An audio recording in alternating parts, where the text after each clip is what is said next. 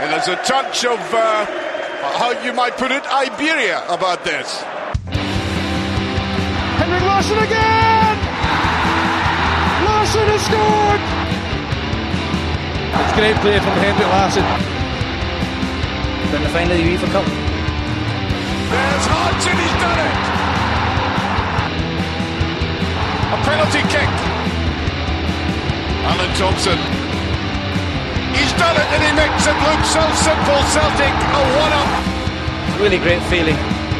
This is a magnificent victory for a team and a manager that suffered a lot. Celtic are through to the UEFA Cup final. Hello and welcome to the Cynic Chronicles. I'm your host for today, Allan Edgar, and I'm joined by my co-host panelist Barry Gallagher. Barry, how's it going? Good, thanks, mate. Um, feeling festive, and hopefully we'll bring some festive cheer with this latest edition of the Chronicles. Indeed, we've um, we've tried to pick something festive as well, just to hopefully get us G'd up and try and um, what's the expression for? Um, manifest some some good um, good thoughts going into the going into the big game in the second We're going to say battle fever there, but that's that's no, the, that's no, the no, no, not quite. I'm sure there's a there's a cynic equivalent um, on the other side that, that, probably does something like that and likes pavement as well, probably.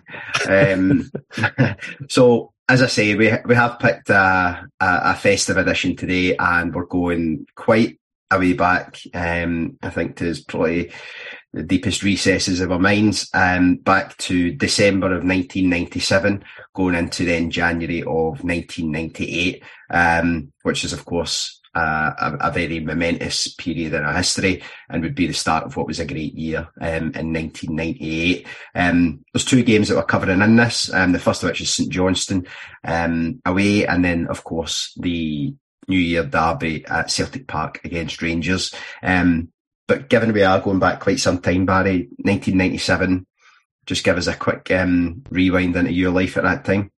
Um, I'd have been first year at high school, um, and I'd, I was, that was probably my third, third or fourth year uh, having a season ticket, um, and just yeah, I think that I was thinking back to kind of looking at pictures of this today, like that Christmas, I seemed to get everything was just like said, not not that it isn't now, but even more so then. Like uh, the sort of see the lime green training gear. Remember, I had the, the sort of heavy Umbro jumper of that. Yes. Uh, the black, the mainly black with the white and green um, windbreaker, I believe they, they used to call them. uh, and the wee model of the stadium, which I've still got as well. So I remember that that being a particularly um, Celtic heavy influenced Christmas, but I was. Um, I just just sort of Celtic fanatical at that point, and um, really looking forward to um, the, the, upcoming games because we've spoken about this this week, Alan. Like the the festive fixtures, that's what you always associate. Do you think back fondly of Christmas is a happy time as it is, but because you've got constant games of football, and it's always actually that period between Christmas and New Year where you don't know what day it is, and like yeah. Celtic can be playing like on a Monday and all that, playing Monday, Wednesday, Friday, stuff like that. I love how disjointed it is just to cram the fixtures in, and I know that particularly down south, uh, I think Jurgen Klopp's been quite critical, hasn't he, of the the festive calendar, but um, I love it. I know that you do too. What about you? I, I think it's I think it's great for fans and probably horrendous for players, but well, that that's probably just the nature um, of the business. Um, and I do agree that there is something special at that t- this time of year, and that it's you associate this time of year. I think, especially when people start finishing up work with two things: one, um, obviously seeing family, friends, etc., and then the other is um, seeing Celtic, um, and you really do base everything around it, and you do try and kind of remember what day it is we're playing, and it's not Saturday three PMs that you normally kind of fix it around. Um, for me, I was I would have been in, I think, primary five at this time. Um, this was the last year before I got my season ticket. I um, became a glory hunter in 98, 99. Um, that was my first season as a season ticket. Um, still went back despite that, right enough. Um, so I wouldn't have been at the, the home game here, um, unfortunately, um, which is obviously a very, very momentous game, but just similar to yourself, Celtic Daft. And I do very well remember I think that was this the lime green jacket you mentioned. There was two versions of it. There was a windbreaker one, and then I think there was a big heavy, you know, the kind of modern ones you see now, like Yeah. the actual big kind of puffer jackets. Um, never get any of them for Christmas. I think if they were to pop up on uh, classic football shirts, if somebody's got one of them in their cupboard and they don't use it, then somebody will pay 200 quid for that. Um, definitely they'll get some extra Christmas cash. Um, what we always do, as you'll, as you'll know, is we always try and set a wee bit of context about the time. Um, in the way of world events and news, there, there wasn't a great deal. Um, there is, there was something that was a big headline in the UK, um, which we'll probably come on to when we talk about the, the second game, but, um, no, nothing dramatic or huge in the world of, um, British politics or anything like that. Um, music number one, um, was too much by the Spice Girls, um, which I have heard this song. I'm aware of it, which is quite rare for these. Um, and I actually think their movie was out around about this time as well. Um, and the number one movie at this time was also um, was Tomorrow Never Dies, James Bond. And I know Barry, you're not a big fan of um, British super agent spy James Bond, am I right? Exactly right. Um, yeah, always gunning for the, the, the other side. it's not really a the, the, the Christmas m- music number one and the movie number ones are probably aren't a great um aren't great for your side on this one. I'm afraid it's uh, I need to chalk that up as a loss. Um, and speaking of um, speaking of well losses, we're, we're all obviously going to come on to our first game, um, but just a wee bit of context this time for Celtic, which is really what everybody's actually interested in. December 1997, Barry. Um, this was obviously the year in which um, this is the end of the 90s. Rangers had won nine consecutive titles coming into this season. Um, Celtic with a new manager, um, Wim Jansen, and a whole host of new players. Um, we're kind of trying to just move out of the the the era of the superstars that we had, but unfortunately hadn't succeeded. Um, and the title race was still a title race, but it, wasn't, um, it wasn't going great for Celtic. Um, can you just maybe talk us a wee bit before we go into the, the game? The game's on the 27th of December. If you can, kind of reach into the recesses of your mind, Barry. Um, can you tell us a wee bit just about how you felt at that time? How if you were to be if you were to be asked on the 26th of December 1997 how confident you were that Celtic would manage to stop Rangers winning a 10th consecutive title, where do you think you would have sat at that time? Oh, to be 30, 40%, probably being generous there. Um, similar to actually last season, um, we had a horrendous start that's been well documented. We lost our first two league games of the season, so in normal in or sort of in any normal season, there wouldn't be much margin for error. But this one seemed to be it was a bit like pass the parcel because right up until March of '98, it was more or less a three horse race um, with Hearts, and Hearts were right in it at this point in time as well. Um, there were some good performances along the way. Um, Lambert was a good addition to come in um, in the November, I think it was, and him and Burley were starting to form a partnership. Larsson was already showing his class. Um, we did the podcast about the Tirol Innsbruck game, and I think from that game that really sort of gave him the confidence and gave the, the support, the confidence that he was the man to to be that superstar. Um, even though we're moving away from the sort of three amigos, um, but the performances were sketchy. Um, the one thing that I would say that maybe gave me a wee bit more confidence was um, in the November. So, what two or three weeks before this, we had won the, the League Cup against Dundee United, um, and that gave gave everyone the sort of belief that we could have winners. But the form up until then, um, we had a couple of draws in there. I'm sure um, Kilmarnock is one that springs to mind. And then, as you say, this St Johnstone game, um, and I think that, it, as I say, it was stop starty. So, but from like that high of the the League Cup win, um, and then kind of crashing down to earth with a couple of poor results, because as I say, it needed to be almost perfect or you would think um, it would have to be almost perfect to to really make a go of uh, challenging Rangers at this point. Yeah, I, th- I think um, I think that's probably what I expected to hear, and um, I think my, a lot of my memories of the first, you know, six months of this season, uh, first five months, whatever it was, is you had a lot of new players, and I think a lot of stock was being put in the hope that they would come good. Um, and there's a couple of players that will kind of reference particularly with that, and some fall on the good side, some fall on probably not so good side of it. Um, there were two key games in November where I think one of the things that it was felt that was to to win the title, you were going to have to really improve your record against Rangers. And our record against Rangers at this time was particularly poor. And we, there was two games in November, one of which we drew and one of which we we lost at, at Ibrox. And it did maybe have a little bit of that feeling that there was there was in fact I don't think it maybe felt a bit there was a big psychological barrier um, to playing Rangers and getting over the line. I think we've talked in loads of previous pods about the Tommy Burns team and you know being good, entertaining, open, but just not being able to get get it over the line. Um, so that's obviously going to be another kind of big theme of this as well, and people have been will have twigged with that just with the dates. Um, sorry, I was to say, can you see how you mentioned the game where they beat us at Ibrox? There was one moment that sickened me up until the last day of the season, and it was a celebration. You remember? And Richard Gough's. It was. Was it that game? Yeah. Yeah. How, hope he, that haunts him for forever.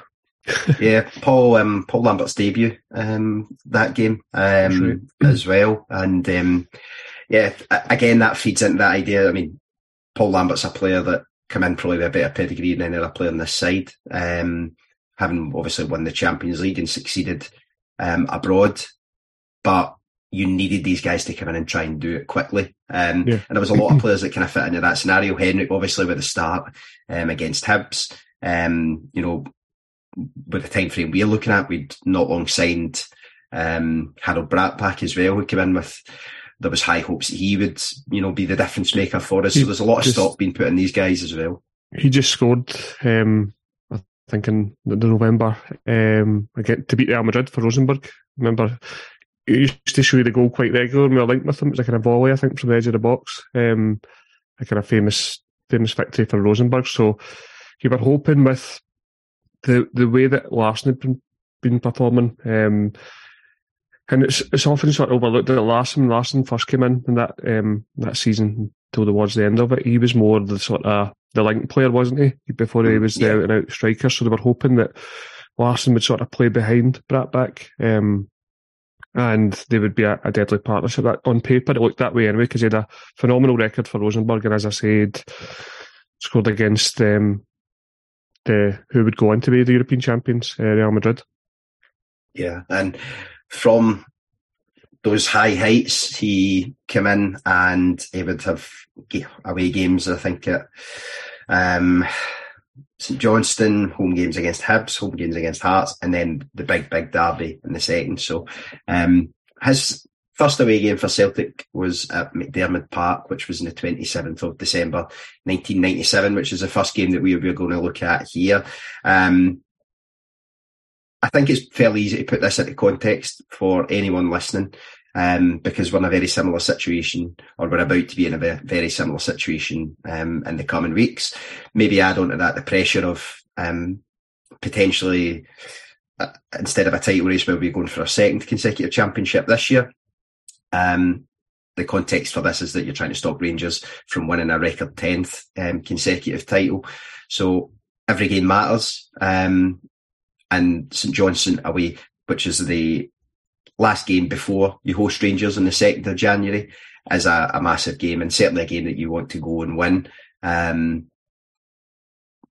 it's very easy, I think, for us now to imagine that. At the time, I think the league was slightly more competitive. Um, I think, as you mentioned earlier, Hearts going into the, the Rangers game, Hearts split Celtic and Rangers. We were in, actually in third position. Um, but St Johnstone away is certainly a game that, that you would be going and, and, and looking to win. Um, and I think I mentioned Wim Jansen earlier, and I think he's he's a name that comes up a lot here, looking at all the um, pre-match and post-match of this St Johnstone game. Um, and one of the big things is is team selection. Um, so the, the Celtic team for this game um, was Gould, Boyd, Hannah, McNamara, um, Enrico Annoni, Alan Stubbs, Darren Jackson, Craig Burley, Morten Wieghorst, Paul Lambert, uh, and Reggie Blinker. Um, just very, very quickly off the top of your head there, Barry, what, what jumps out and, and do you hmm. remember what the kind of big issue at the time was? I think straight away for me is the lack of attacking players. Um, Jackson was a forward. I would say a forward specifically rather than a striker. Yeah. Um, someone who liked to come deep and a sort of prime example of that is the goal that he scored in the earlier fixture in the season um, in McDiarmid Park where he, he kind of yep. a wonderful goal from the edge of the box. Um, I know that Larsson was injured for this game, but looking at that game, it's looking at the lineup there, it's just it's disjointed. It's hard to see um, what type of formation we were playing. Um, and I'm sure you're going to come on to the Reggie Blinker had fallen massively out of form. Um, yeah. And he was, can't think of another word to use, but he was stinking out of the place.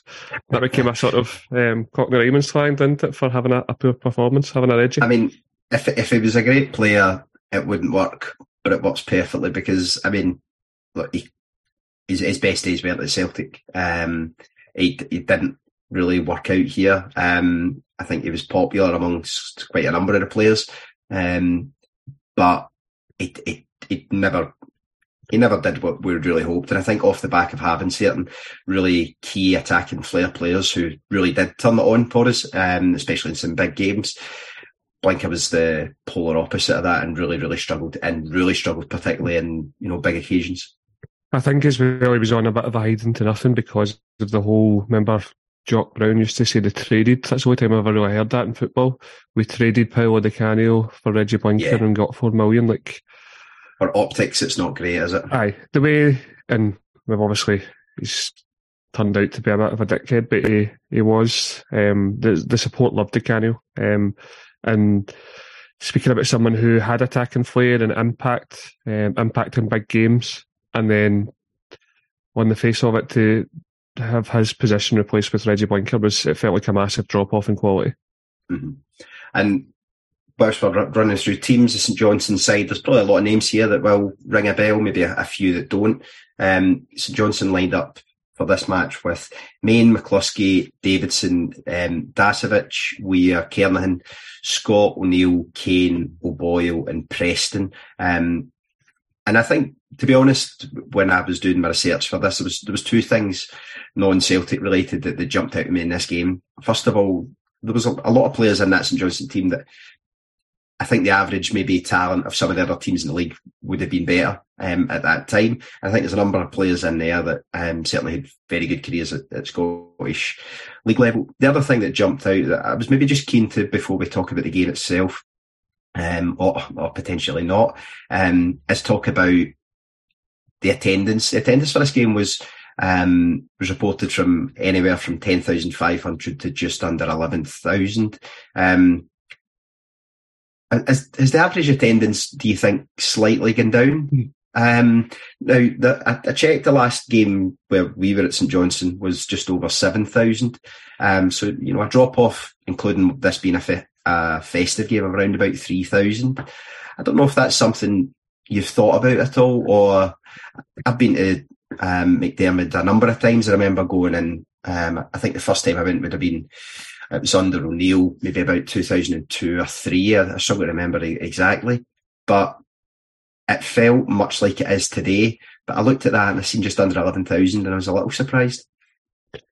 I think I think at that point, St Johnstone, um, because it's sort of well noted now that um, St Johnstone don't take a lot or, or don't get a lot uh, to their home crowds. Um, but I can't think of why um, why it was so much more because unless they gave us more. But I, I, remember, I think the first time I was at St Johnstone was 2000, um, O'Neill's first season and we we definitely did get three there's three yeah. sections of the stand that we still do now. So That, that's how I remember it at, at that time as well. Um, so I was just a wee, wee, bit surprised. It might just be variance between one match to another. I'm sure there's, um, there's someone who tracks these things a lot smarter than myself. In fact, just thinking, I think we maybe potentially, because I'm thinking of that game that I went to in 2000, so what, two, two and a bit years after this. I think we see the stand across for the camera. I think we might have used to get all of that. Now we only, right. now we only get a wee section of their main stand, don't we? Yeah. So I, mean, I think we used to get both behind both goals and maybe all of the stand across on the camera, but I'm I'm not quite sure why it'd be why it would be a drop off. It, it just jumped out to me, and I think the likelihood is probably that it is a change in our allocation because I don't think St Johnstone have um, I don't think they've lost three thousand fans over the years. Um, it, it just it, it, seemed odd, unusual. Um, the match itself, Barry, recollections of it might be um, slender. I think we were talking and were honest enough to say um, we could come on and pretend that we remember it well. Um, it's not one that sticks out in the memory for me, but the result itself is well potentially could have been seismic. Um.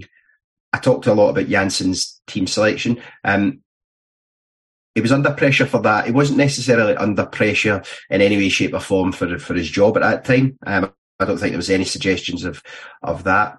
But going away, it put a great deal of pressure uh, going into that Rangers game. We do lose the game. Um, we are in some ways unfortunate. Um, some real chances towards the end, but we lose a second half goal to um, George O'Boyle um, who will maybe come back on a wee bit.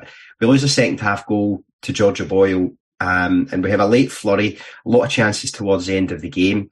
But going and losing that game at that time of year, I mean, you can imagine the reaction we would have now if we were going into what was a must win game at the time. Um, do you remember much about the reaction to it back then, Barry? Hmm. I, I can't, and I was trying to think back in hindsight. Um, and we, we were talking just before we came on that um, this was in the days before a, a, an official TV deal. There was obviously games that Sky and um, STV could select um, pretty much at, a moment's notice because there was sometimes games just appeared um, and people didn't know until like the, the week before. But it's one I was kind of scratching my head trying to remember. But if I look at it from the point of view, as you say, if it was now, that you were just thinking it was going to be more of the same. Like going into the um, going into the derby, where looking at this today, I don't think we'd won a derby since uh, a New Year's derby since 1988. Um, so ten years, and we've spoken about this before. Like you always like see the game before you play Rangers. You like it to be an emphatic performance so that the crowd the crowd are cheering on the cheering the players off the park can bring on the Rangers. Um, you want to kind of give them the best possible grounding for that. But at that point, as I said, we'd already lost. I think this might have been potentially a fifth league defeat of the season, um, fourth or fifth anyway. And it seemed like the worst possible preparation. Um, George O'Boyle is one of those guys who always seemed to have a good game against us. Um, and just as you as you read out the team there, there's so many names I can remember who did damage against Celtic. Nick Dasovic was another one who scored the winner at Celtic Park. Um, Kane all seemed to give us a torrid time, and it, it, did seem to be a tricky place to go. I know earlier in the season we beat them, as I said, the one Larsson's uh, diving header and Dan Jackson, and then I think we beat them the very next game in the cup. Simon Donnelly scored. Um, but yeah, it just it felt ominous um, is the word I would use because if you'd imagine if um, if we if we failed to win, not even um, not even secured a win for ourselves, but we'd failed to even if we'd drawn, um, I think the league would have been too much for us at that uh, that point. And I think that's the that's the thing that jumps out as well, um, particularly playing against that Rangers side with the history we had against them the fact that you've you know you've passed up three points, um, you're not in second place. You're, I think this left us four points adrift going into that game against Rangers. I think it changed the nature of it, um, so that Rangers potentially wouldn't even have to win that game.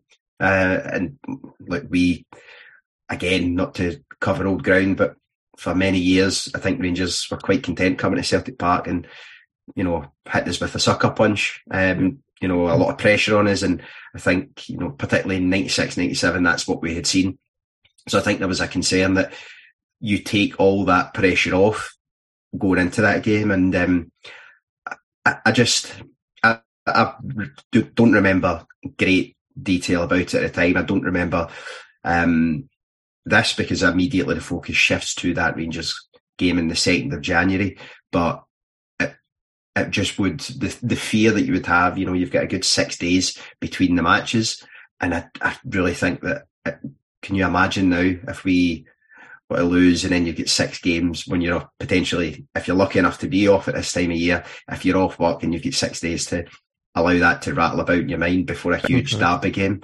Um, I mean, I just I can feel myself. Just, can, it's washing up my neck like nobody's business. Um, but obviously, when you're a wee bit younger, you you get sick and you get nervous. But that idea that it gets easier as you go older, um, that that's quite simply a lie. Um, for any younger yeah. listeners that are maybe thinking when you get to you know thirty, mid thirties, that actually it's easier to keep your emotions in check. It's a big lie. It's going to get harder and harder and harder. So uh, so good luck.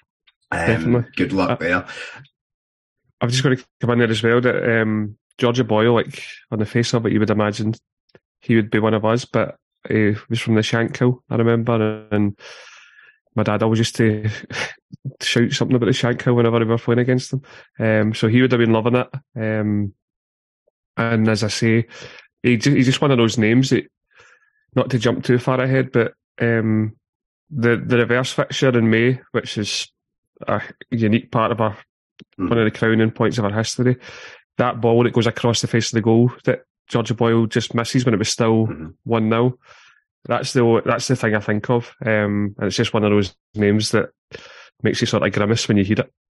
Well, it is. Um, it was funny again, looking just researching and trying to find as much context as possible.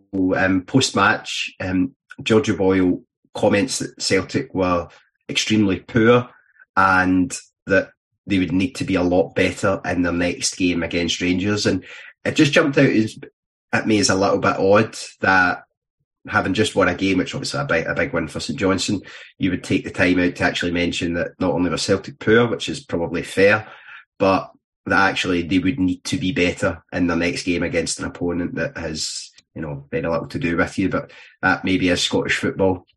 And then to add to that, I did find a comment um, from many, many years later when I think George O'Boyle actually get banned from the league or was kicked out for um, uh, an alleged drug drug offence. Um, but many, many years later, um, he had a quote where he was asked about what it was like playing in the Scottish Premiership or the Scottish League. And um, he mentioned that, you know, the quality of the sides that you played against were really good and that actually played against really good players. And the specific quote as well, when I looked into it in more detail, was obviously Celtic had Henrik Larsson and Rangers had Barry Ferguson, Giovanni Van Bronckhorst, Richard Gough, Andy Goram, Brian Laudrup, Marco Negri, a lot of big players, Paul Gascoigne as well, I suppose. Um, so he's named one player from Celtic, and then he's read out what might well be the Rangers team that I read out for the next game, um, or very close to it. His dream um, Rangers eleven. So yeah, you can probably take a guess that uh, George Boyle was more of a, a, Rangers man than a Celtic man, um, and um, yeah, that, that was that. Quotes from um, a, certainly a more Celtic-minded individual, Wim Jansen. Um, he's asked specifically about Reggie Blinker after the game, and I mentioned that that was one of the things that um, that brought a lot of pressure on him, or brought some pressure on him. Um, I, I, would imagine there's maybe an element of because he's a, Dutch manager and it's a Dutch player that potentially there's maybe a suggestion of favouritism. That's just maybe uh, a bit of retrospective thinking there, but on the, the player himself, um, Wim Jansen said that you win as a team and you lose as a team. It's not about one player. Um, we had many that didn't perform at Perth, but it is clear that there is a, a conversation to be had about Blinker. And again, no different from it is now. As soon as you you lose these games and you're going into a next game, the, the questions immediately go to team selection and what Celtic will do. And I think your comments, Barry, as soon as I read out that team, are absolutely spot on. There's very, very little there in the way of, you know, an out and out striker. Blinker was always more of a, a, wider player, and Darren Jackson was certainly more of a hybrid, if you want to be kind. Harald Brattbakk on the bench. He came on in the last 30 minutes in this game. Um, I think he missed a chance late on. We'll probably come back to um, come back to that. He only like scoring against um, Real Madrid, um, clearly. uh, it does look like a side that there's a lot of talent in there. You know, that, I mean, Wieghorst, Lambert, Burley, you know, there's real talented players, but maybe just a little bit of a lack of identity. Um, I think Wim Jansen, again, you might remember a little bit better than me. It was quite rigid. They liked a 4-4-2. Yeah. And you've got two strikers there, but none of them are really necessarily out and out strikers, Barry. Exactly. Um, and I think some of the, the comments said that, that he was reluctant to change from his system, so he wasn't adaptable. And you could argue that that formation and style of play was what we needed after the, you mentioned earlier, Allan, the sort of cavalier, gung ho mm-hmm. attacking flair um, that Tommy Burns had before. But it was almost as if we'd gone too far the other way, where we were stodgy, um, trying to sort of win games by a goal um, a goal to nil if we could. And it was almost as if we were trying to emulate what had worked for had worked for Rangers um, in the previous nine seasons. But yeah, we were just hoping for a spark going into the, the next game. Um, obviously, Larsson, we were hoping that his injury would clear up um, and get him on the pitch at least because he'd shown in the, the, the, four or five months of the season so far that he, he could score goals. Um, and he was sort of cut out for the big occasion. But um, yeah, I just think that that team was it was very much. I think I think Brattbakk turned out to be the ninth signing of the season. Um, but we still felt we needed more, and I, you could argue that we still needed more going in like six months to a year uh, after this. Um, and it always seemed to be the case in the nineties that we were we were on the right track, but we just didn't want to take that that next step. Um, but you were hoping at this point that if you could get Larsson in the team and hopefully Brattbakk would be ready to to start sort of feeding off him, um, as it were. And and that's that's really when you, you mentioned spark there going into this next game and the next game is the second of January, um, the somewhat traditional um, New Year derby. Um, we come into this four points behind, as I mentioned. We haven't won a game against Rangers in the, in the last 11, um, which is, I mean, just inconceivable nowadays, but that, that is correct. And that was the case at the time. Um, and really, if you don't win this game, it doesn't mean you can't win the league. But knowing what we know, and again, I don't think anybody listening to this doesn't know the outcome of this season, so we don't need to be coy. Had we not won this game, um, the there is the potential that we might not have um, won the league, and we'll talk a little bit about the legacy of this game after. But coming into it, do, do you remember much about the build up itself, specific to this game? I just, um, just, I think that the I was looking back, see the, the previous season. Um, I was at ninety six. Um, I'd missed the the one um, at Celtic Park. I think we drew 0 0. Phil O'Donnell had the post, I remember. So this was my first one yes. that I had uh, um, attended. And just fever pitch, like, been looking forward to it. Um, it's one of those things that once Christmas is out the way, and I know that we did have the, the poor result against Johnstone, but that's all I could focus on. Like, wasn't interested in anything else in between. It was just getting to that game. Um, obviously decked out in my my Lumi, Lumi lime green um, Celtic jumper in the in the jacket, um, and just been brought up in these games. Obviously watching them on the telly, um, with not much success. You were just hoping because I think it's that thing. Form goes out the window, and I don't often believe that because I think the form team more often than not wins. But you're just hoping that we'd seen enough from this Celtic team that if we clicked um, this Rangers team are maybe creaking a wee bit. Um, mm. You were hoping that on our day that we could we could beat them because we mentioned earlier Hearts were in it, and we'd um, in the November we'd had that massive um, victory against them where Craig Burley scored. Which felt like a huge result at that time. Obviously, we would won the, the League Cup that I mentioned, and the previous game against Rangers was the, the late equaliser by Stubbs. So it started to feel like the tide was maybe turning a wee bit in the games themselves, maybe not the title race, but you were just hoping that something would click um, with the stadium behind us and um, just so excited to go to my first sort of New Year's derby. Yeah, and I think when you mention trying to turn that tide, I think it, that would have to be done on on this in this game on this occasion. Um, and I think had we not, or you know, had we we drawn, then again it, it, would feel like more of the same. And I think you know for for Wim Jansen particularly, I think that you then go back to that and we talk we talked about it a lot maybe and after Ange Postecoglou came in getting those big results gives you that legitimacy um, and it gives that belief because these are the games you need to win. Um, and particularly in this this season this was a, a, certainly a game that you needed to win. Um, we'll come on to the Celtic team. Um, I'll I'll go through the Rangers team. Um, it is quite a cast of characters. So um, if you'd rather skip on the the Apple function, skip on 15 seconds, then maybe press that twice and go. Um, it was Goram, McCall, Cleland, Gough, Porrini, Albertz, Thern, Ferguson, Negri, Gattuso, and Laudrup. Um, welcome back to some of my, welcome back to some of our most bitter listeners who skipped on. Um, I mean, that is, you, you, mentioned that maybe that was a team that was creaking. Um, Barry, um,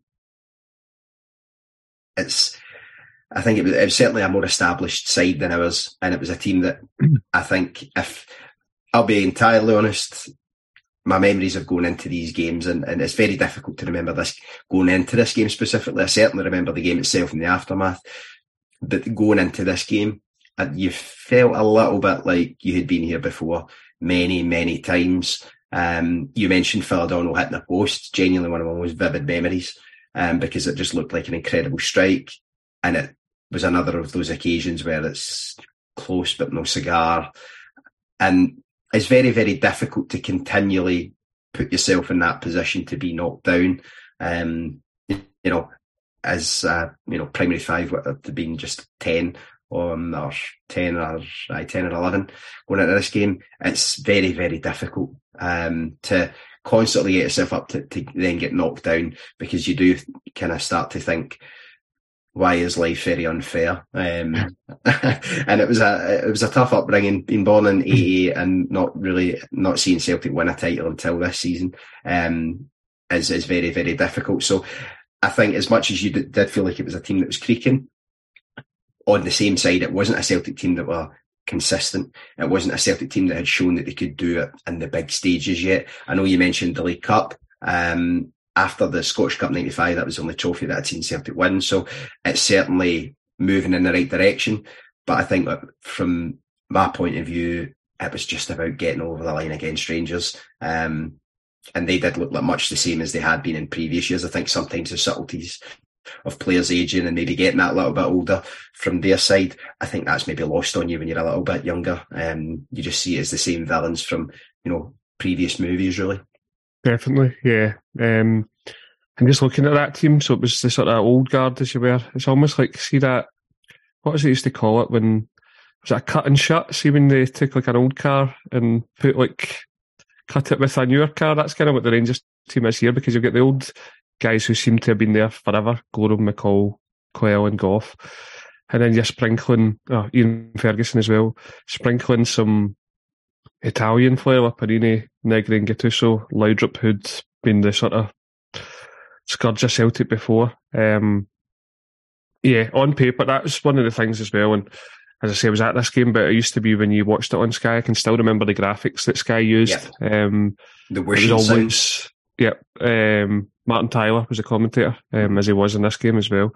Um, and it used to just be, it used to stomach churning when you saw it appear because more often than not, there'd be stories in the press all week that, oh, Albertz is injured, Laudrup's injured, and they would always, always play. Um, and I just read here as well that um, both the managers were really guarded with their team. Yep. Um, selection um, ahead of this game with who was going to play and who wasn't. But I just always have vivid memories of my old house growing up, and it was probably more the the derby games at Ibrox at New Year, and you would just see the team flash up and that graphic, as I mentioned, and just your stomach would just go. Um, but it's a wee bit different when you're at the stadium. Um, obviously, in those days, they had the much bigger allocation, and where I sit, you could you could hear everything they were saying, and it was just it felt you had that nervous energy because that bit where they all come over and applaud their fans before they go up the tunnel. That's just uh, yeah.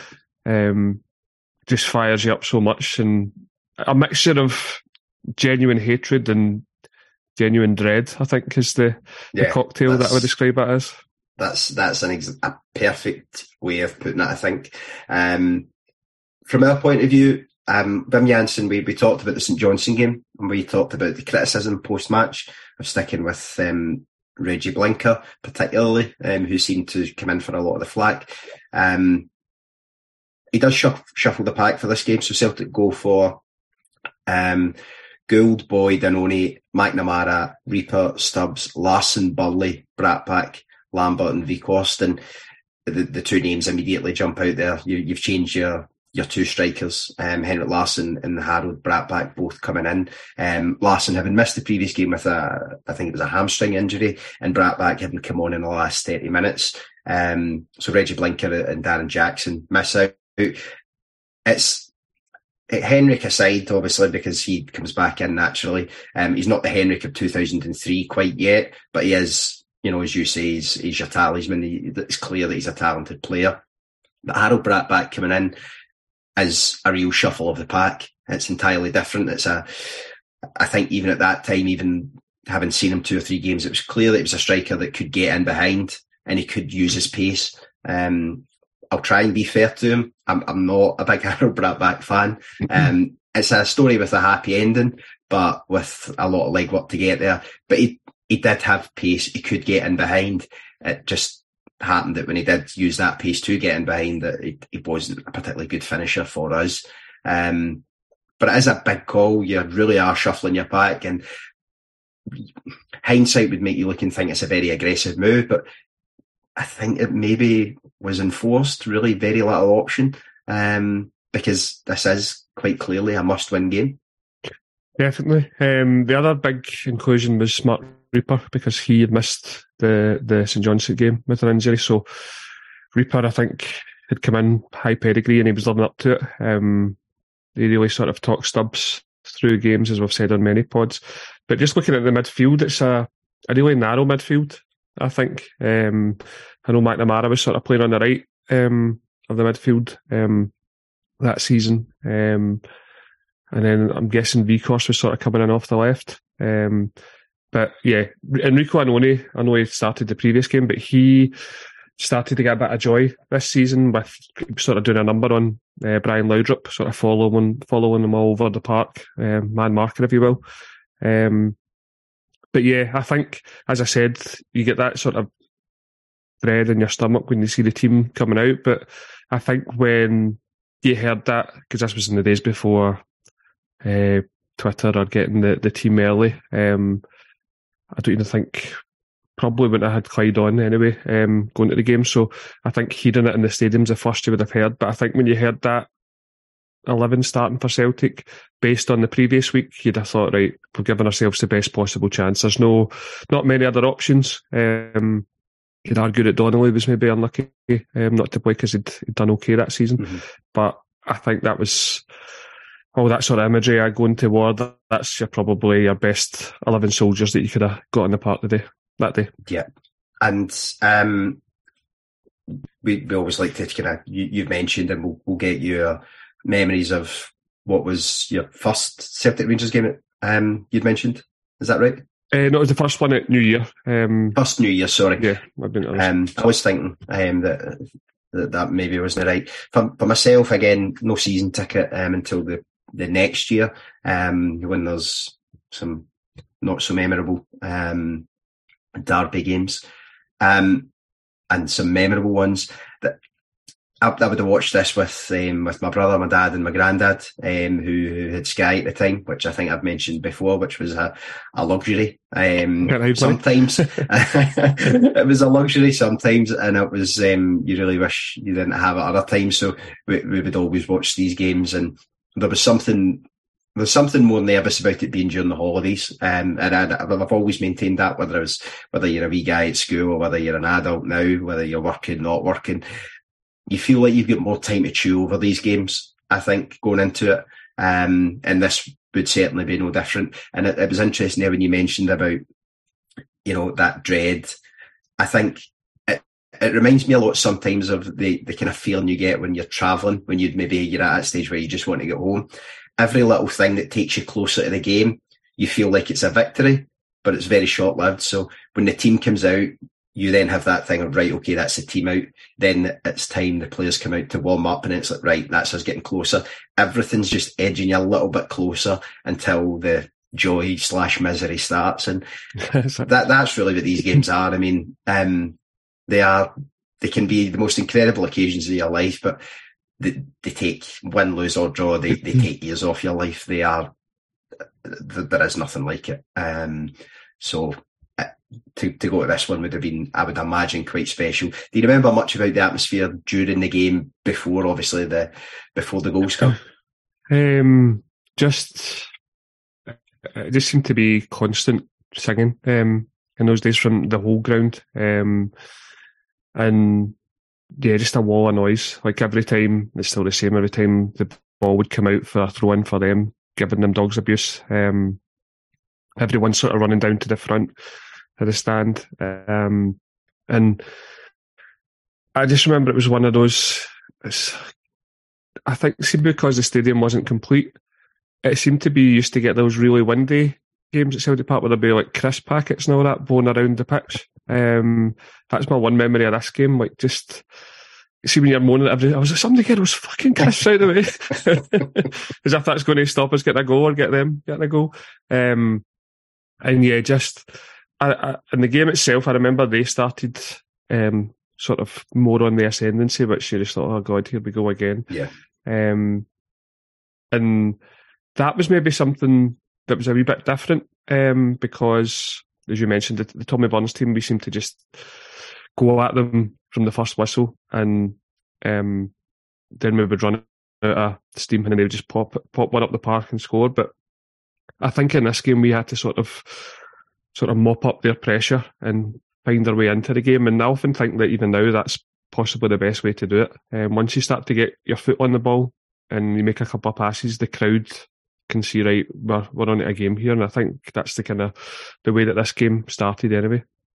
Yeah, there is there is a pattern um, in this game, and it is that Celtic, as time progresses, improve um, and really come into the game. Um, we do have chances and a couple of them I think fall to Harald Brattbakk, who isn't able to um, to take them. Um, Andy Goram in goals, um, who I believe was more than the passing of his auntie, um, allegedly in this game. Um, who passed, famously for ten weeks before.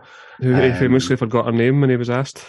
ah, um, so that back to the start, there was, uh, I think, um, we, we won't go too much into the news because it's it's outside the parameters of what we're discussing, but there was a lot of controversy post match because um, I think on the 27th of December, the same day we played St Johnstone, I think a loyalist paramil- paramilitary um, was was killed, um, and the Andy Goram then to wear a black armband at Celtic Park in the next available game seems quite um, quite convenient. And his history since then would probably lead you to think that that's exactly what he was doing. I don't think we need to um, worry too much about suggesting that. So the the things that became a story post match, and this is something that does gripe me a little bit, maybe jumping ahead a wee bit. A lot of the stuff post match is more about well, Andy Goram, that controversy, and also Paul Gascoigne, who was didn't start the game, come on as a substitute in the last twenty minutes. Um, he had done his, his kind of flute gesture to the Rangers fans pre-match as well. And it's a momentous win, and it's unfortunate. And I, and I genuinely mean that is. It's quite annoying that when you look back in a lot of the newspapers that the prime headline isn't a picture um, of a Celtic goal scorer. It's actually, you know, about potential sanctions against um, Rangers players, um, none of which come. See, just on that, I can remember it vividly because see when they were when they warm up, sort of like in front of the main stand, but on the corner, so in the sort of L shape of the pitch, running there. And I remember Gazza doing it vividly. Um, and it, it's not the first time he did it because I remember he did it in a pre-season friendly when he first signed him, didn't he? And he'd obviously come out and apologised, didn't know what it meant, and then he does it again. And it was the third time was, he had done it. Um, yeah, this game. Aye, and um, just I remember that riling everybody up, and probably in a positive way for us because sometimes when you get that sort of not to it's a word that you often associate but that seething, that sort of anger. Um, you can put it into a sort of positive energy um, to really get behind the team because you really want to beat them and people of that ilk, um, which would transpire to be the case. I, I think more from and uh, we, we will move on to the, the game because it is um, it is incredible and some of the goals that we're going to discuss are, are, are incredible. I think it is um, personally. I, if one of my substitutes um, if we were going to Ibrox and a Celtic substitute um, was riling up the Rangers fans pre-match in a match that you then went on to lose, I think I would be. Um, I don't think I'd remember him as a cheeky chappy that everybody loved. I think I would be absolutely fizzing. Um, yeah. To be honest, that you um, have not starting the game, which I think is an important point here.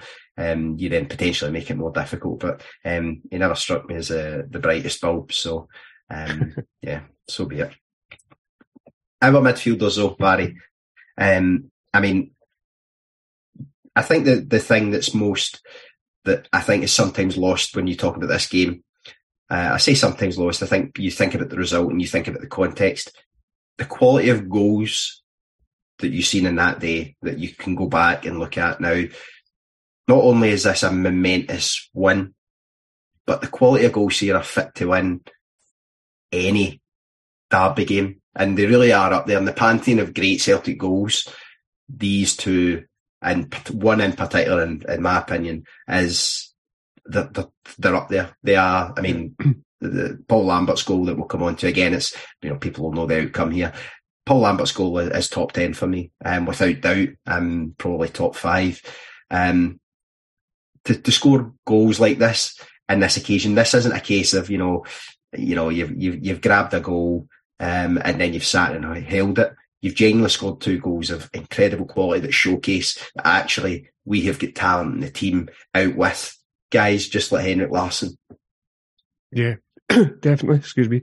Um, and I think the the commentary that I always remember is just see because McNamara goes on a sort of mazy run, doesn't he? And he kind of juggling the ball between his left and right foot, and then almost similar to the way the Hearts, the game against Hearts, Burley's in a sort of similar position hmm. um, to score, but the sort of reverse pass from Jackie McNamara is incredible, and um, I think that's often overlooked because it's a brilliant piece of skill, and then Burley sort of kind of cuts over the ball and sort of again and at reverses it across Goram, and but just before the ball gets to Burley, um, Martin Tyler says, "Rangers, you feel are here for the taking," and that was summed up perfectly. So he's not someone that I often think he has great words of wisdom, um, Martin Tyler, but I think he was spot on that day. Um, and then it's just bedlam because, as you mentioned, we were really coming into the game. I think um, Morten Wieghorst in particular was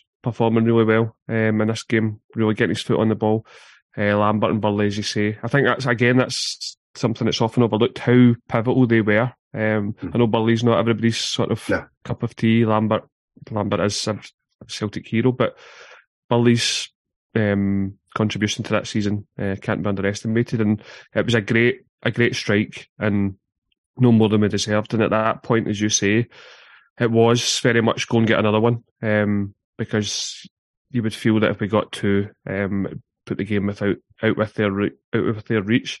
But yeah, just just phenomenal. Um, phenomenal couple of goals. And just before we come on to, to Lambos, that you mentioned the back chances. It was obviously we wouldn't know what would, he would go on to become, but at that point it was encouraging to see someone who was causing them so much uh, bother with his pace. Obviously, mm-hmm. he's there was one that he tried to lift over Goram, I remember, but that all sort of fed into the narrative that we're really going at them here and we're getting a lot of joy, which mm-hmm. is something that we had had in the past, but now we had something to grab hold of because of Craig Burley's goal. Yeah, and and on that goal, I think just I, I agree with largely what you said about Craig Burley. I think I probably tend to give him, I think I give him more of a pass than most people, and I think largely it's because he, I think he's he, American television coverage does now. And granted, you get the occasional quote from him. I don't think he speaks well at that side and the way he left. There's a lot to be um, discussed there, but if you are a kind of bit of a trailblazer in terms of you take part in this game, I think you're inclined to give everybody a bit of a pass. Um, and because he's not on our TVs every week now, I think I care, kind of care less. So I probably agree, but it's it's less obvious to us. I think the thing about his goal that, that always, and I love watching it, um, his technique is quite cumbersome. The way he's kind of, he kind of arcs himself over the ball. His hands are, he's, he's very, it's almost like he's gesticulating. Um, it's just that's, it's, it's poetic. It's just, you watch these goals so many times that you feel it's like watching your favourite movie and watching it for the 50th time you, there's not much that gets by you. And I think when with Craig Burley's goal, it's just it's one of those ones I would always like to see it. You know how if you were to do a wee flip book or like a wee post-it oh, notes, okay. I think this goal would look great just because of the way he's the way he's moving is, and it's it is a great finish. Um, and it, scoring against Rangers and breaking the deadlock particularly, I think then really is important and I think in this game, if you get that goal, as you say, Celtic are on the ascendancy. You'd seen it so many times before though, where you hadn't been able to get it over the line. You hadn't been able to be the first to score and put them under that pressure to do it in this game. And it is, I think it's well after the hour mark, maybe 65, 66 minutes. It's very, it, it felt like, right, okay, you've given, there is still plenty of time, but this isn't a Celtic team that are now going to try and sit. It's a Rangers team. That maybe they are not quite on the ropes, but they've created very little in the game. Rangers, according to the, the stats, which I've granted very primitive at the time, zero shots on goal, um, uh, shots on target, sorry, um, which it's not unheard of that they would, you know, they weren't necessarily a team that had 10, 15, 20 shots on target against you, but you've always felt they would have that one chance. I think maybe this time it's starting to feel a little bit different. Um, and as you say, going on then to try and press for a second goal. I've watched this goal so many times and I, I struggle to understand how it happens the way it happens because we're 1 0 up. It's 85 minutes in a must win game and we're sharing the ball up the park and both our centre halves are in the box, um, kind of trying to. Uh, I think is it Richard Gough is wrestling? Is it Craig Burley? or is it Alan Stubbs he's got um, that he's kind of wrestling to the ground? Um, because it is, um, I, I, think it is Alan Stubbs. I'm sure it is. Um, the ball goes up, and Alan Stubbs is we'll go with that is, is fighting with Richard Gough. Richard Gough is absolutely all over him. The referee in the day, who was uh, a Mr H Dallas um, from Motherwell, opted not to give a free kick, and it is the best non-decision um, that Celtic will ever get off a referee because what happens next is just one of the most incredible strikes um, on a big occasion that I think you'll ever see from a Celtic player. It's from, as you say, it's from Paul Lambert, who, I mean, it's a right-footed strike and it is right in the postage stamp, curling away from the goalkeeper. Um, Andy Goram can't get anywhere near it, um, even if he had been at his peak and in shape. Um, those two things, were, uh, maybe you're asking a bit much but he would never have got there. Even I don't think any goalkeeper would save that. Genuinely, it is just an incredible moment, and the release in the stadium must have just been incredible, Barry. Oh yeah, it was it was mental, and see even just that, just to go back a wee bit further, um, as you described the build up there. So it felt like even watching this back, it, it, felt a bit disjointed for me because so much was happening within the minute mm. of the score. So yeah. Stubbs does amazing run, just runs out of steam at the end. Um, then the ball kind of goes out, and Burley has a shot that's pushed away by mm-hmm. Goram. And then I think um, it's maybe Larsson, I think, who fires on the cross. As you say, that's been Gough is all over, um, all over Stubbs.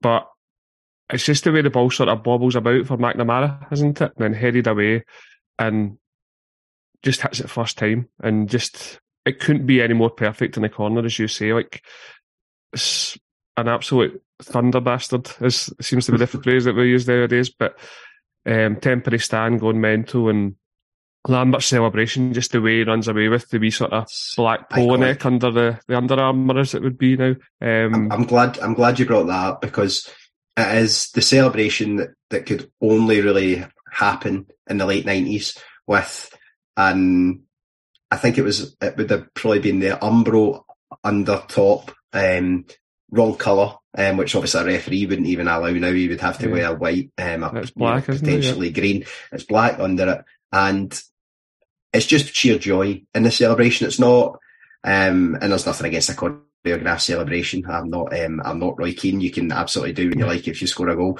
but it's almost that way. It's just trying to release excitement, and the only way to do it is just by, much like a, a five-year-old that's had a wee bit too much sugar, just keep running. And the way he runs along the north stand, which you don't really see, players tend not to. You tell, tend to wheel behind the goal yeah. and then go that way, and maybe to the corner. Paul Lambert just starts sanning it up the north stand, and it is it's an iconic celebration, um, and it just pairs perfectly with that goal. It's like wine and cheese. It just goes beer and pizza. It just goes perfectly. Mm. Um, and I, I'm, I'm glad you brought it up because it is it's one of the things that I always remember from the goal itself is incredible, but the celebration is just sheer joy. The hands, hands at the side of his cheeks and looking up. It's just, yeah, it's, it's a great goal and a, a great celebration about. Definitely. And I think because of when it came in the game, you're just thinking, right, surely now we've, we've done it. And it's just even, um, as you do when you come back from the game, you can't get enough of the content, and obviously then you'd had to wait until um, Sportscene uh, at that that night, and just remember we had it recorded, um, the videotape, and just oh, must have worn it out. Yep, and yeah, just brilliant. And then obviously when you see it back again on Sky, um, the commentary um, just Martin Tyler screaming Lambert's name, and I think he says, "What a way to decide it" or something like that. Um, and yeah, no more than we deserve because that second half performance, spoke to probably from towards the end of the first half and then all the second half, we just went at them. And it's often something that I probably forgot, but just in that passage of play, play that I spoke about with Stubbs, see the pace that he's carrying the ball forward mm. at, like it's it is very much gung ho, and it goes against what I'd said before the game with this sort of a very functional Celtic team mm. um, who are more rigid that all went out the window, as you say, with both our centre halves in the box with five minutes to go. Yeah. Um, it, that was. Aye, that it is just unusual, but it is almost like it just. Um, it just it always meant to kind of be if, if you like to think of it like that. And we'll, we'll talk about the legacy of the result itself. But um, yeah, incredible, incredible goal. It scored in the 85th minute, so you know time is very much um, running out. Celtic had brought on Darren Jackson for Brattbakk just beforehand, um, and fifty thousand fans, as, as it would have been at that time at Celtic Park, would have um, went up the road up the road happy to as you say, record the record Scotsport or Sportscene, whatever it was. I, I remember. I think we've probably talked about it before. I, I remember I was at the 6 2 game, but my brother recorded it at home, and we had that tape easily for easily four or five years after the technology of videotapes was kind of long gone. And the way it lasted was we just wrote on the bottom of it, do not tape over and underlined yeah. it. And I think it was the underlining that really did it because every tape said do not tape over, but the underlining and you knew that was the, that was the one.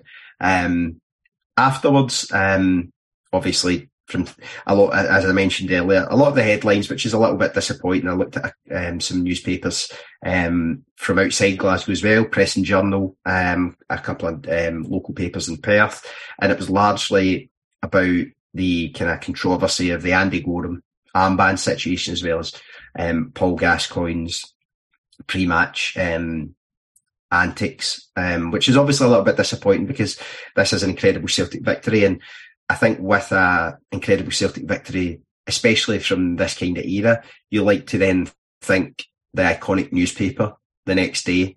Um, but I haven't been able to uncover anything like that, which is a little bit disappointing. One of the interesting things I did find though um, was um, some quotes from Craig Burley. Barry, I'd be interested to hear if, if you remember much about this or anything about it after the time. Um, he'd, he'd identified that actually Wim Jansen had a midweek meeting um, with the players. Um, and his words were, um, we had a meeting after the f- defeat by St Johnstone and some harsh words were said. The players were there as well as the management team.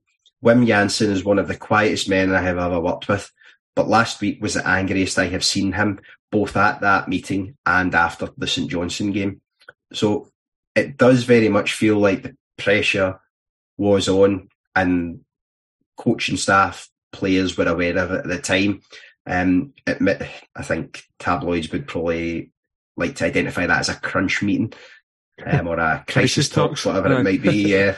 Um, do you remember much if that was something that was reported prior to the time, or is that something that was maybe just kind of lost until after the game, Barry?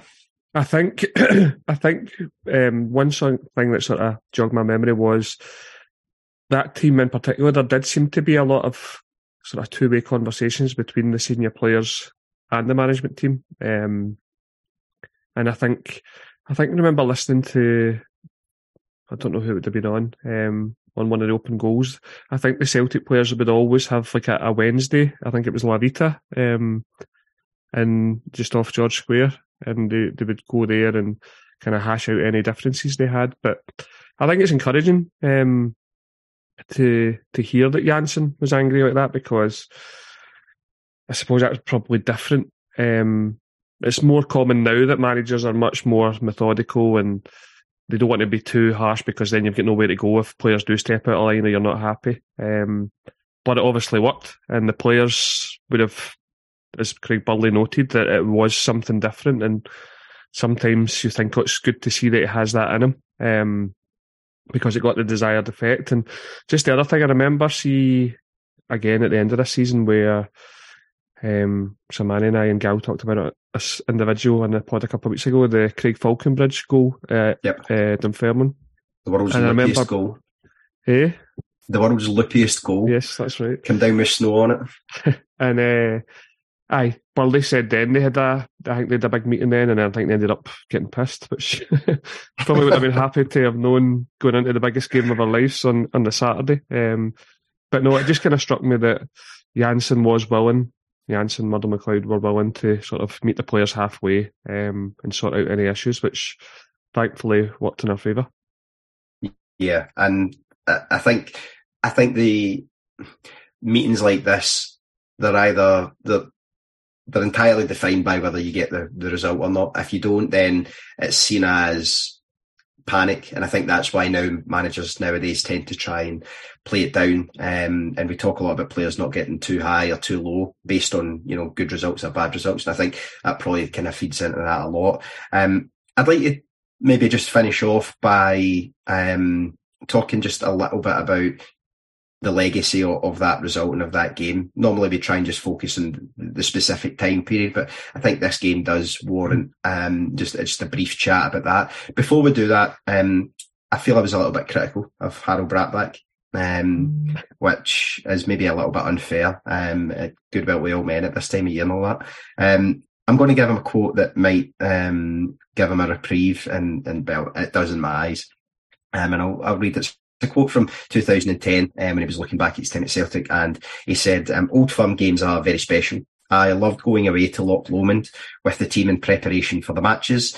Um, my fondest memory of playing Rangers in my time at Celtic was the New Year Derby of 1998. Um, nothing else. He just says, I roughed up Richard Gough and gave him two black eyes. Um, so I mean, that, that chalk that up as a win. I'd, I'd, actually take that as a three nothing. Um, now, um, Burley, Lars, um, Burley, Lambert, and Brattbakk um, in extra time. So no, that was um, quite good to see. Um, and maybe hit a little the target. bit hit the target of Richard yeah. Gough's face. yeah, weird, weird guy. Let's not go into Richard Gough. He's a fucking no. weird, weird guy. Um, the legacy of this game, um, I think it's widely seen as the, one of the most important Celtic results of the 90s. Um, and I think it's easy to see why. But where does this game stand for you? Where does this sit in the I mentioned earlier that kind of that pantheon of big goals or big results. Is is I, this up there? I think it is, yeah, because we we often speak on pods about building blocks for future success, and I think this is a prime example of that because it was a game that mattered, and I know that we'd beaten Rangers in the um, the Scottish Cup quarter final um, and Di Canio scored, but this was a league game, um, Celtic Park, and in the in the sort of in the short term, obviously it closed the gap to one point, but I think it gave us that sort of confidence that we could go toe to toe with Rangers, mm-hmm. take the game at them, and beat them. Um, and in terms of the legacy, obviously, as we know, we would go on to to win the league that season.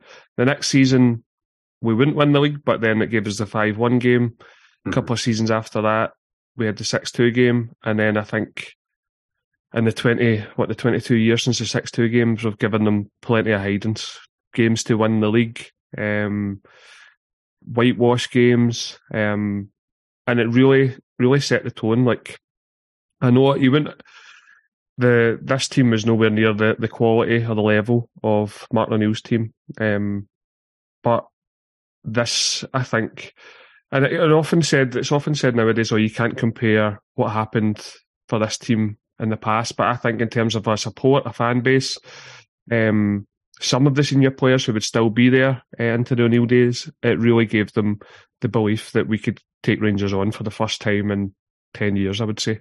Um, and that gave the support that belief that we could really influence what was happening on the park as well. Because, as I say, that was one of the loudest I can remember Celtic Park. Um, obviously, only three of the four stands were built and with a temporary stand, but yeah, that day gave us our belief back. Um, and obviously, we'd have a wee dip, as I say, the next season, uh, the next couple of seasons.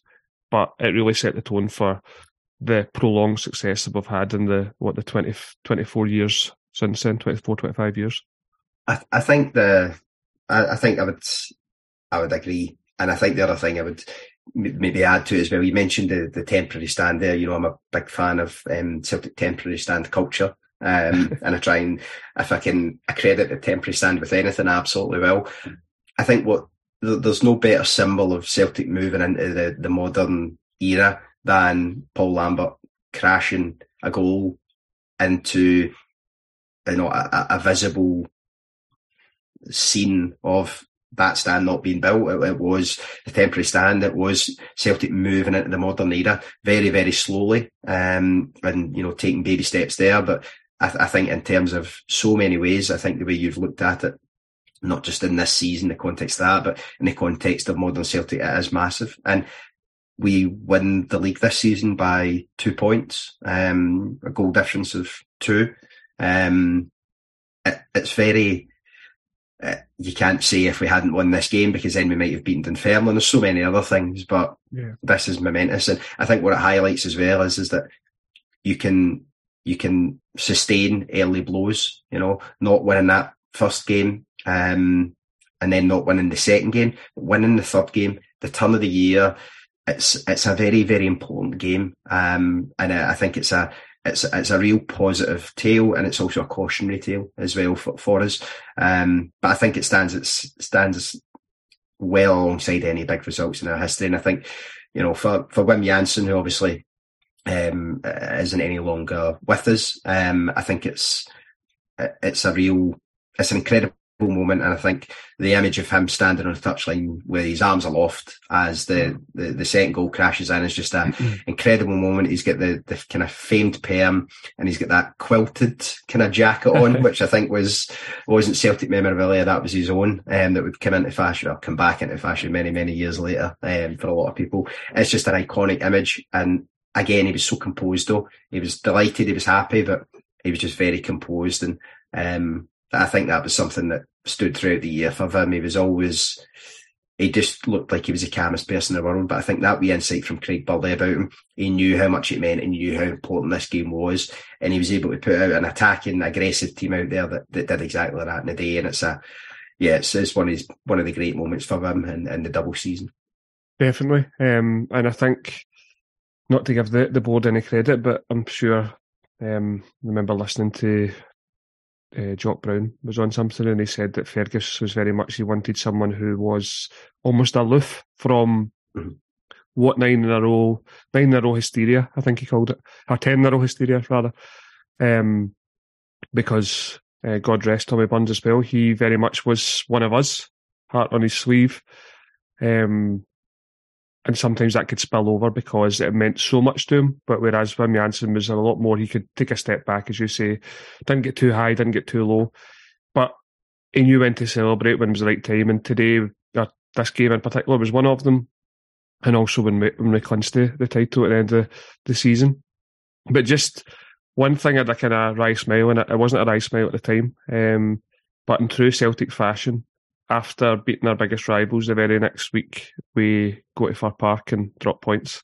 Lambert scores potential an even better goal. Um, Yeah, I I remember. remember remember listening to that on the radio actually and just thinking, what, what the how can we put so much into that game um, and then not see it through? I think Dan Jackson maybe missed a penalty if I'm not mistaken as well. But uh, aye, just the the roller coaster being a Celtic fan from thinking right we're back on track and then we we go and blow it the, the next week.